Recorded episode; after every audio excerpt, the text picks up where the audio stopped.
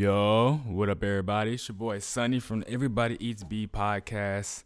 Coming back with another episode, single take here. Don't got my co host with me, but the NBA season starts tomorrow. Man, I'm so elated to be bringing y'all this episode today.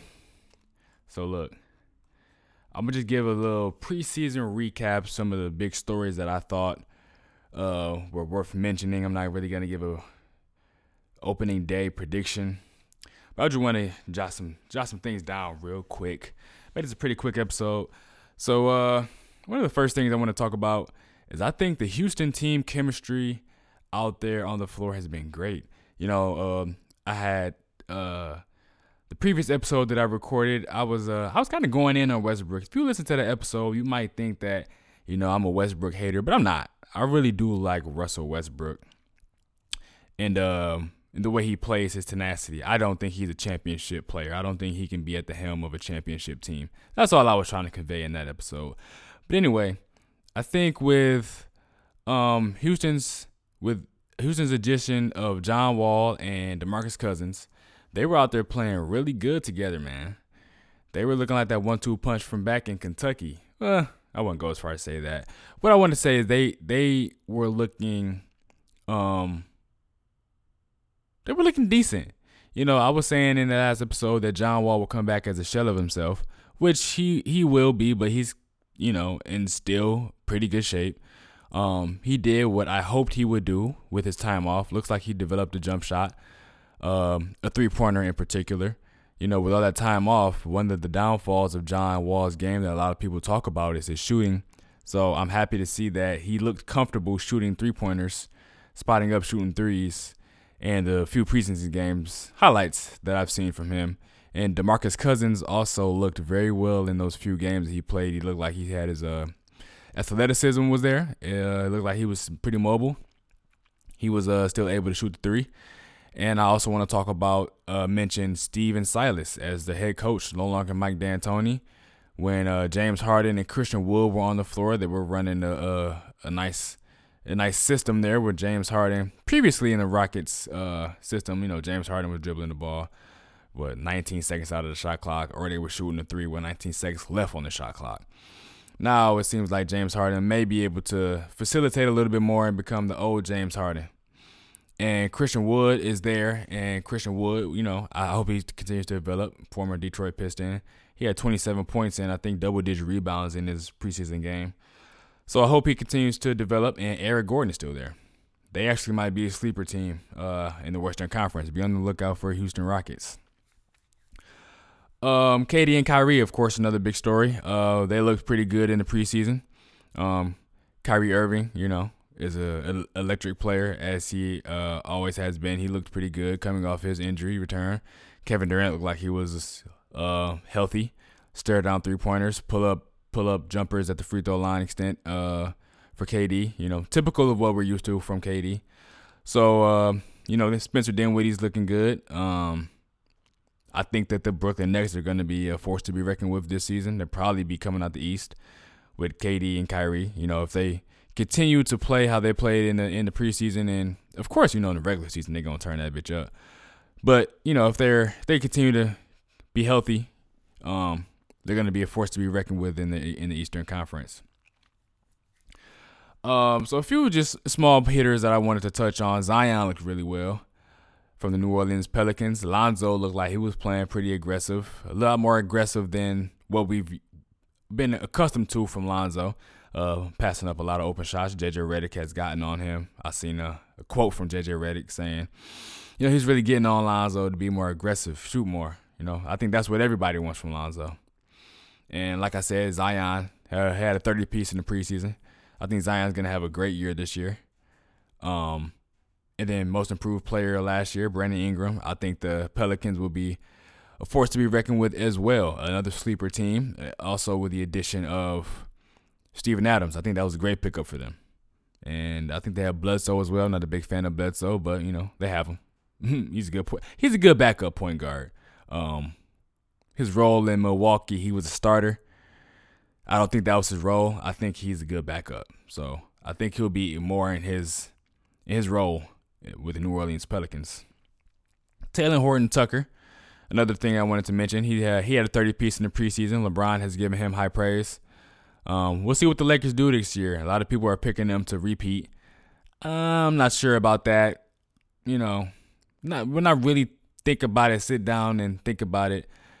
I don't think there's anybody that'll beat them. But I just still, when I look at the Lakers roster, I really don't think, I just don't see them as a championship team for some reason. Like they have LeBron, they have AD. But I didn't like the fact that they let go of Rondo and replaced him with Schroeder. I like Rondo better than Schroeder at the helm of the point guard position. Uh, they lost Avery Bradley. He didn't even play in the playoffs, so that's not really, you know, worth mentioning. Um, they have Wesley Matthews. They lost Dwight Howard.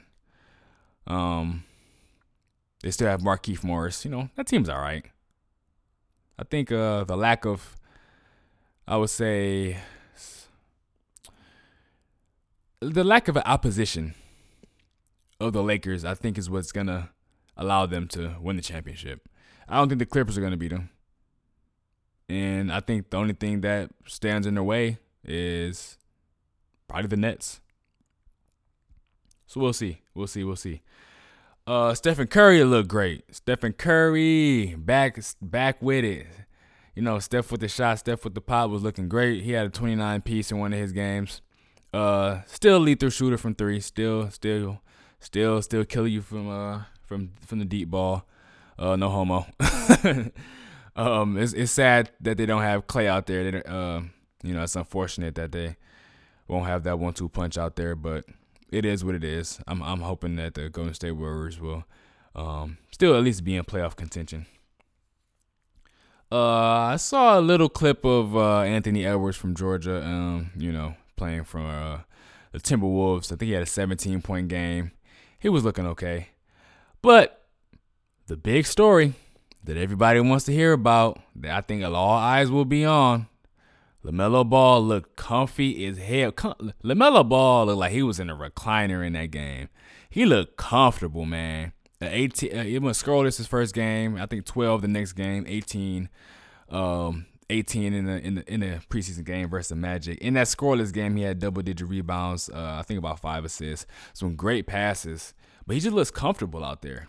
You know, I, I don't want to be the one to keep comparing him to Lonzo Ball, his brother, but you know, he just looks a lot more comfortable than what Lonzo was looking uh, in his first few games. You know, like he's out there having fun.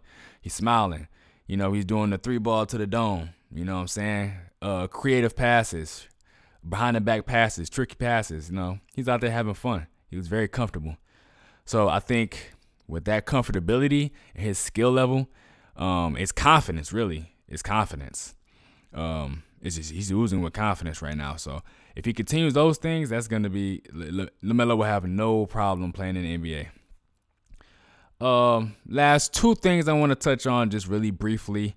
There's a young woman by the name of Paige Bueckers that plays for UConn. Um, this isn't NBA related, but I just wanted to touch on this.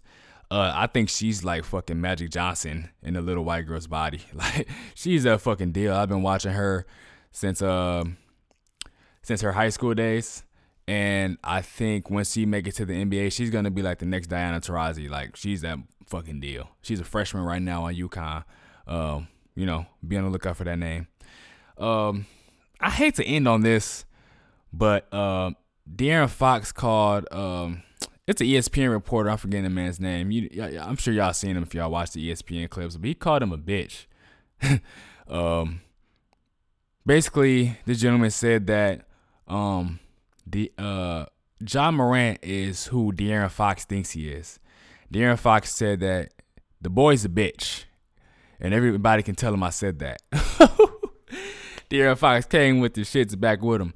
Uh, if you're a reporter, you know you say what you can say. Uh, you have your opinion. You know you have your thought process.